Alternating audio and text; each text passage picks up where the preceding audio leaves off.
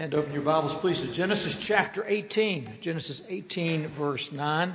We're in a series on Abraham and Sarah walking by faith. And we're in the middle of a time when Jesus and two angels came to have dinner with Abraham. But again, Genesis 18, verse 9. This is the word of God. They said to him, Where is Sarah, your wife? He said, She's in the tent. The Lord said, I will surely return to you about this time next year, and Sarah, your wife, shall have a son. And Sarah was listening at the tent door behind him. Now, Abraham and Sarah were old, advanced in years. The way of women had ceased to be with Sarah. So Sarah laughed to herself, saying, After I'm worn out and my Lord is old, shall I have pleasure? The Lord said to Abraham, Why did Sarah laugh and say, Shall I indeed bear a child now that I'm old? Is anything too hard for the Lord? The appointed time, I will return to you, and about this time next year, and Sarah shall have a son. But Sarah denied it, saying, I did not laugh, for she was afraid. He said, No, but you did laugh. Let's pray. Father, we're so glad that we have this, your word, that the grass withers and the flower fades, but the word of our God stands forever. So, Father, we pray now for your Spirit, give us understanding to apply the truths here to the way we live every single day, we pray. And we ask it in Jesus' name. Amen. She would never forget that day. Abraham is uh, outside the door of their tent. He's serving a meal to his three guests, who will turn out to be Jesus and two angels. Sarah stands just inside of the door of the tent, doing what most of us would do in that situation. She's eavesdropping. Uh, you know, she's curious what's going on.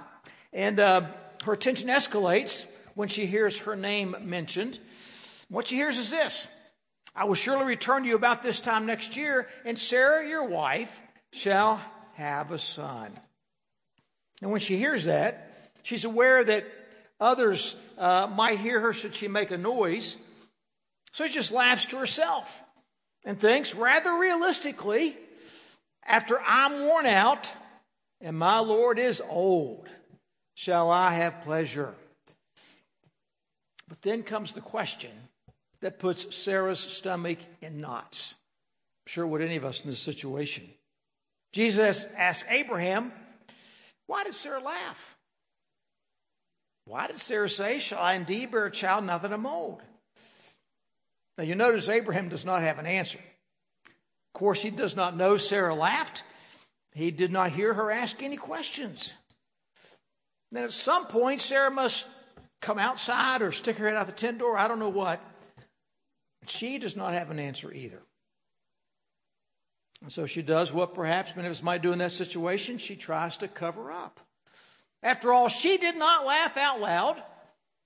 Her question was not uh, heard by any human ears. Nobody heard her. So she, she lies. She denies that she laughed or said anything. Jesus looked her in her eye and simply said, No, but you did laugh. And that ends one of the most awkward conversations in all of history, as far as I'm concerned. You know, what becomes abundantly clear is that what we're dealing with here uh, is the sovereignty of God. What we're dealing with is how it operates in everyday life. It's not just some far off doctrine for theologians to discuss. Uh, it daily impacts our lives, and I hope we will see our faith, our trust in God. So, so what about the sovereignty of God in this text? Let's let's let's go and see. First, God's sovereignty. We see it in that God knows who you are. They said to him, "Where's Sarah, your wife?" And he said, "She's in the tent." Now, first, I want you to note something. Jesus' question there is socially inappropriate. All right? Uh, in that setting, asking about Abraham's wife in that culture, you should never mention her name. You just didn't do that. But that's what God does. And furthermore, He knows her name. In fact, He knows her new name. And that begs the question how does He know her name? Very simply, as we've seen, the stranger is, is Jesus. And Jesus knows everybody. He knows Sarah, uh, He knows you. God knows every. Wrap your arms around that. The world's population is approaching nearly 8 billion people. You can go online and click one of those population clocks, and it just spins round and round and round. Um, and, uh, uh, and God knows each one of us by name. He saw each one of us in the womb. He knew Madison Stevens and Susanna Edenfield before they were born. I mean, what amazing knowledge. He knows the number of, of hairs on, on each one of our heads. I'm asking about Sarah. We learn why this first visit, this first part of the visit. See, Jesus has come now for Sarah's benefit. He's come to strengthen her faith. He knows Sarah and he knows her faith needs to be strengthened. She's not ready to have a baby yet because of her faith struggle. So God will strengthen Sarah's faith and Abraham's by saying the sovereign God has a plan. The Lord said, I will surely return to you about this time next year, and Sarah, your wife, shall have a son. And Sarah was listening at the tent door behind them. So now the promise has, for the first time, a, specified uh, time frame. God has a specific time in mind for Sarah to give birth uh, to the child of promise. It's going to take place within the next year. And it's then that Moses reminds us of the rather inconvenient truth. Now, Abraham and Sarah were old, advanced in years. The way of women had ceased to be with Sarah. Already stating the obvious Sarah's 89 years old. She's never had children. She's no longer physically able to bear children. But this is when we learn something else about God's sovereignty. God has power to carry out his plan. Uh, may I suggest that what happens next then is perfectly natural. Sarah's response, given what Moses just reminded us, is perfectly natural. She laughed to herself, saying, After I'm worn out and my Lord is old, shall I have pleasure? So, why did Sarah laugh? It doesn't take an obstetrician to explain this, folks. I can do it. Sarah's 89 years old. And certainly she'd wanted children, but she had none. Sadly, she'd resigned herself to the fact that, that nature had won the battle, that her body, and Abraham's uh, body, as Paul would later write, was as good as dead. All right? There's no way life uh, would or could come now. Sarah knows biology. She simply cannot grasp what does seem impossible that she's going to have a child. Her 89 years of living experience tell her she cannot have a child. And there's nobody around her to say, oh, you're going to have a baby. Nobody. Just, just have to believe and you'll have it. So Sarah states the obvious, the reality of her age. So just thinking about having a baby, that makes her laugh. But she keeps it to herself. Now, you got to say, who, who, among us has not had a time when we laughed at an inappropriate time? one of the things I learned quickly about Becky and her five sisters when I began to date was they knew how to laugh at the wrong time. And, um, and they could laugh very easily. Seemed always when their dad wasn't laughing. Um, but um, a lot of us respond to stressful situations, uh, unexpected situations, with a nervous laughter. And how many times have you, have you kept that laughter in? contained your laugh when you, because just knew it's not appropriate to laugh out loud at this. Plus, you recall we saw just a few weeks ago in chapter 17 that Abraham also laughed when God confirmed to him that, that Sarah would be the one to bear the child. Quite frankly, I really do not think Sarah's laughter per se is the big issue here. Uh, it's how she's going to respond to God in a moment that's the, the real issue, bigger deal. The real issue is sovereignty. It is God, it's God's power to carry out God's plan. Clearly, unless God acts with great power, unless God uses miraculous power, uh, there's no way for Sarah to have a baby. Unless God reverses biology, there's no way for Sarah to have a baby. Sovereign power is required. Sovereign will is required. It's an absolute necessity. So God turns to Abraham and he reveals to us that the sovereign God knows what we're doing in secret. The Lord said Abraham, Why did Sarah laugh and say, Shall indeed bear a child now that I'm old? Okay, Jesus knows Sarah laughed, Abraham does not. So Jesus asked Abraham about it. Notice there's no recorded answer from Abraham here. But the point would be this we have no secrets before a sovereign God. We're an open book before Him. There's nothing we can hide, there's, there's no place we can hide. We see David discuss our inability to hide from God in Psalm 139. We see Adam and Eve's inability to hide from God in Genesis 3. We cannot hide anything from God. Not what we do, not what we say, not even what we think. All right? Uh, God knows our innermost thoughts and desires. Over and over again in the Gospels, we see Jesus knows what his opponents are thinking before they say it. God's knowledge is infinite, God's knowledge is immanent, God's knowledge is intimate. And what God realizes is that Sarah has her doubts. After all, the promise was originally made 25 to 30 years ago. And God sent Ishmael, and she's old, and for Sarah, that sort of settled it. So God reiterates the promise. At the appointed time, I will return to you about this time next year, and Sarah shall have a son.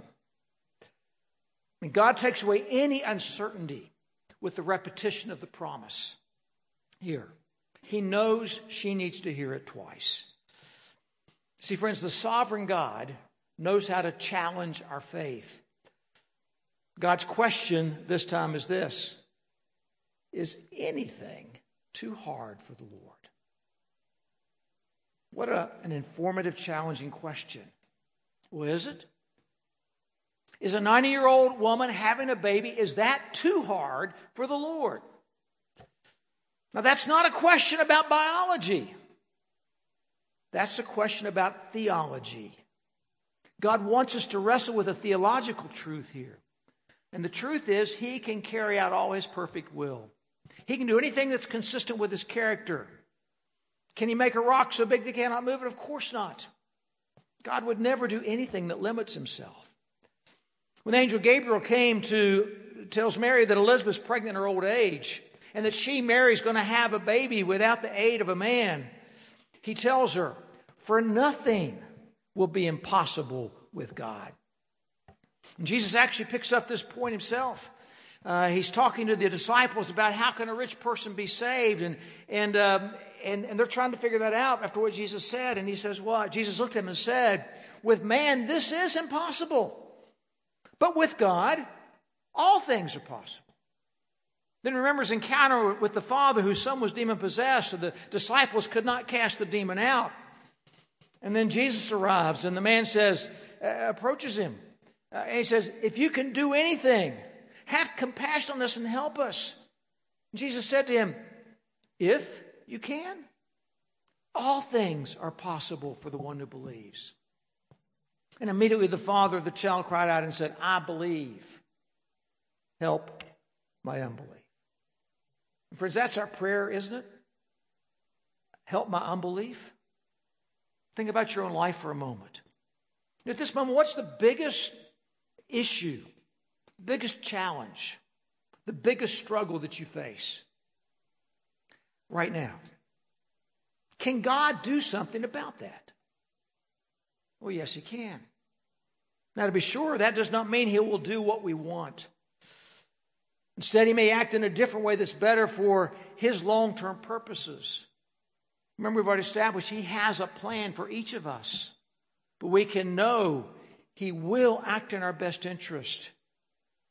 He's always going to act so that we become more like Jesus Christ. You see, the sovereign God knows how to humble us for our own good. Watch what happens. But Sarah denied it, saying, I did not laugh, for she was afraid. And he said, No, no, but you did. Laugh. What, a, what an uncomfortable moment Moses is a skilled writer, and, and, and we can feel the tension. Sarah kept this to herself. You know, nobody heard her, nobody saw her. So when Jesus said, Why'd you laugh? She does what we probably might do. She lies, she covers up. It says, because she's afraid. She's fearful of what God might do to her for laughing. See, we lie when we are afraid to tell the truth. So you got to wonder is it, is it better to laugh at God's promise or to lie about what goes on inside of us? I suspect Sarah really did think she could fool God here, but of course she cannot. We never can. God always knows our thoughts, our motives, our desires. And so God rebukes Sarah. God humbles her with these words No, but you did laugh. Sarah has no response. It is an awkward end to the conversation. We're left wondering what's, what's Sarah thinking? What, what's Abraham thinking? What's God thinking? So, may I point out something that God is incredibly gracious right here. God points out her sin, and then he drops it. God does not say, You liar, forget it, no promise for you. You know, but do, do you see it? Do you see the grace? God's promise does not depend on our performance. Not at all. Sarah's left to grapple with the promise, with her failed attempt at deception, and with the power of God. God's promise depends on God. Which leads to this observation God knows how to grow our faith. Uh, we've called this series very deliberately Abraham and Sarah Walking by Faith. To be sure, much of the focus is on Abraham, not Sarah. But she's a key part of the story. She's been beside Abraham every part of the journey. She's been there for the triumphs and the failures. Now, in the awkwardness of this situation, all the eyes are on Sarah. And what we see is Sarah walking by faith. In the deafening silence, she begins to, to think about God about their history with God, about God's original promise back in Ur, about the journey to Haran and then to Canaan, about the disaster of their sojourn in Egypt, about all the days in Canaan, about Hagar and Ishmael, about God naming Abraham the father of many nations and naming her princess. She and Abraham have clung to the promises for over 25 years. And what Sarah exhibits here is faith, real faith. It's life sustaining faith. See, she has a concrete promise from God.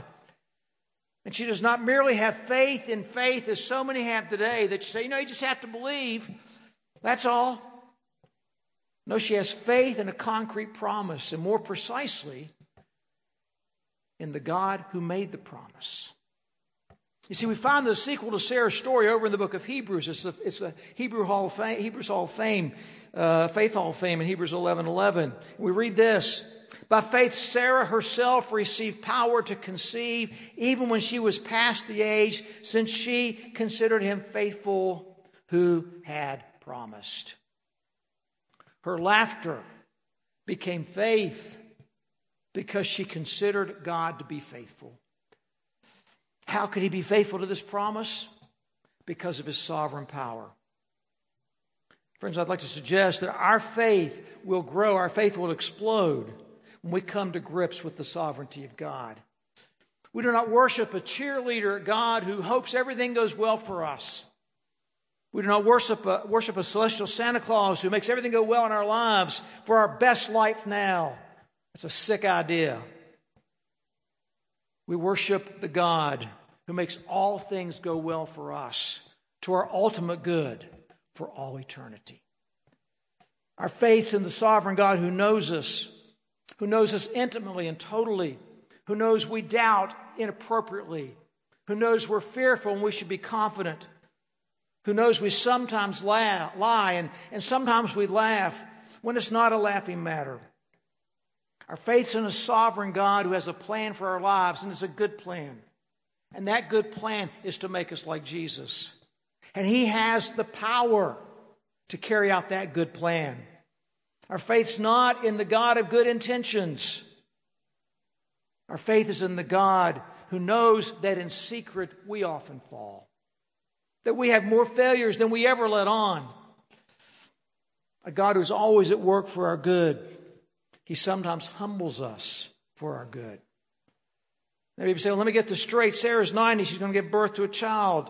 You're saying believe the impossible, that nothing's too hard for God. Does that mean if someone needs healing, if relationships are strained, if marriages are falling apart, that the problem is a lack of faith? That I've not just dared to believe the impossible? My answer is no. You go to the scriptures and you see God's people who have believed and suffered. One of Noah's three sons is cursed by Noah because they're rebellious. David experienced the death of several children, including one in childbirth. Jeremiah found himself in the bottom of a well. Hosea's wife left to become a prostitute and then came back. Josiah, the last good king of Judah and the last best hope for turning the nation around, died on the battlefield at a young age. None of those could be accused of lacking faith, so what's the point? In each of those situations I've just mentioned, Jesus is still seen as the Lord of life. And the glory is given to God because they stayed true to the faith, and God enabled them to deal with a seemingly impossible situation. What we know is this when we ask, Is anything too hard for the Lord? There are two ways the Lord can work. Uh, he can change the circumstances. That's not too difficult for him. Sarah's exhibit A. Or he may work in such a way to give us strength to deal with the circumstances. We're going to see that in the coming weeks. That, friends, is not too hard for me either. He will, he will see us through. So, first, I would ask you again what, what, what in your life seems impossible? What seems hopeless? Now that you have it there, is anything too hard for the Lord? And our response is one of two things. We can respond initially like Sarah and, and, and laugh. And we would not be laughing alone. There's a whole world that laughs at the notion that there's a God out there that can possibly make any difference in our lives.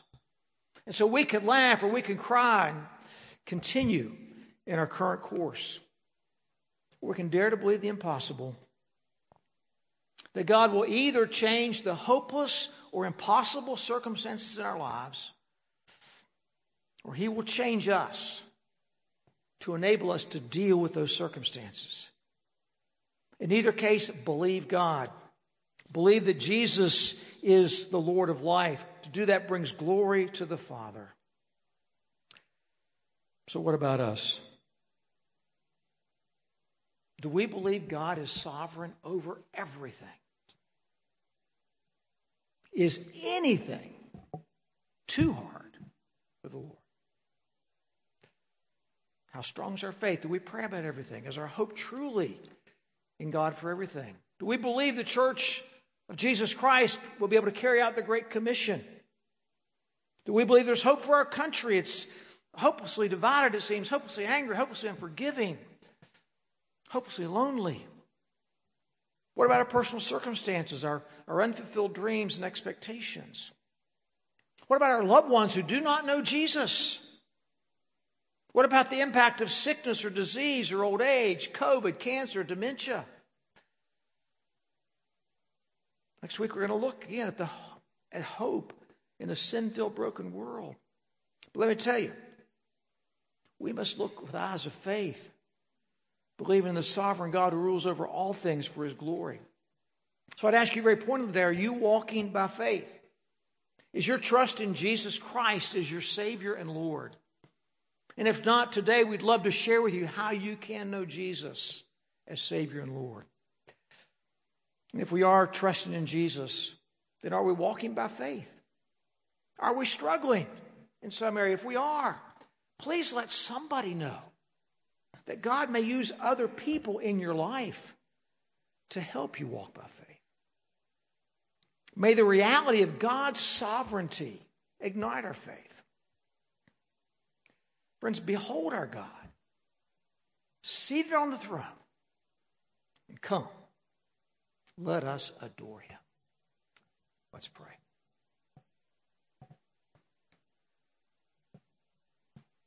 Father, what an amazing God you are. We are in all of your sovereign power. The Father, we see in your, your omnipotence, Lord, your omniscience, your omnipresence, that sovereign power we see in your love, Father, and in your grace, mercy. Father, we see your sovereign power in your promise and in your plan. See your sovereign power and your love for Sarah, in your grace towards Sarah, and in doing the impossible in Sarah's life. So, Father, there's anybody here that's not yet met you. Father, they don't have the privilege of knowing you. Father, reveal your love shown to them in Jesus Christ today, we pray. In his death on the cross. Father, if anybody here is a believer, but they're struggling, Father, Lord, may, they, may their faith be ignited today when they reflect on who you are.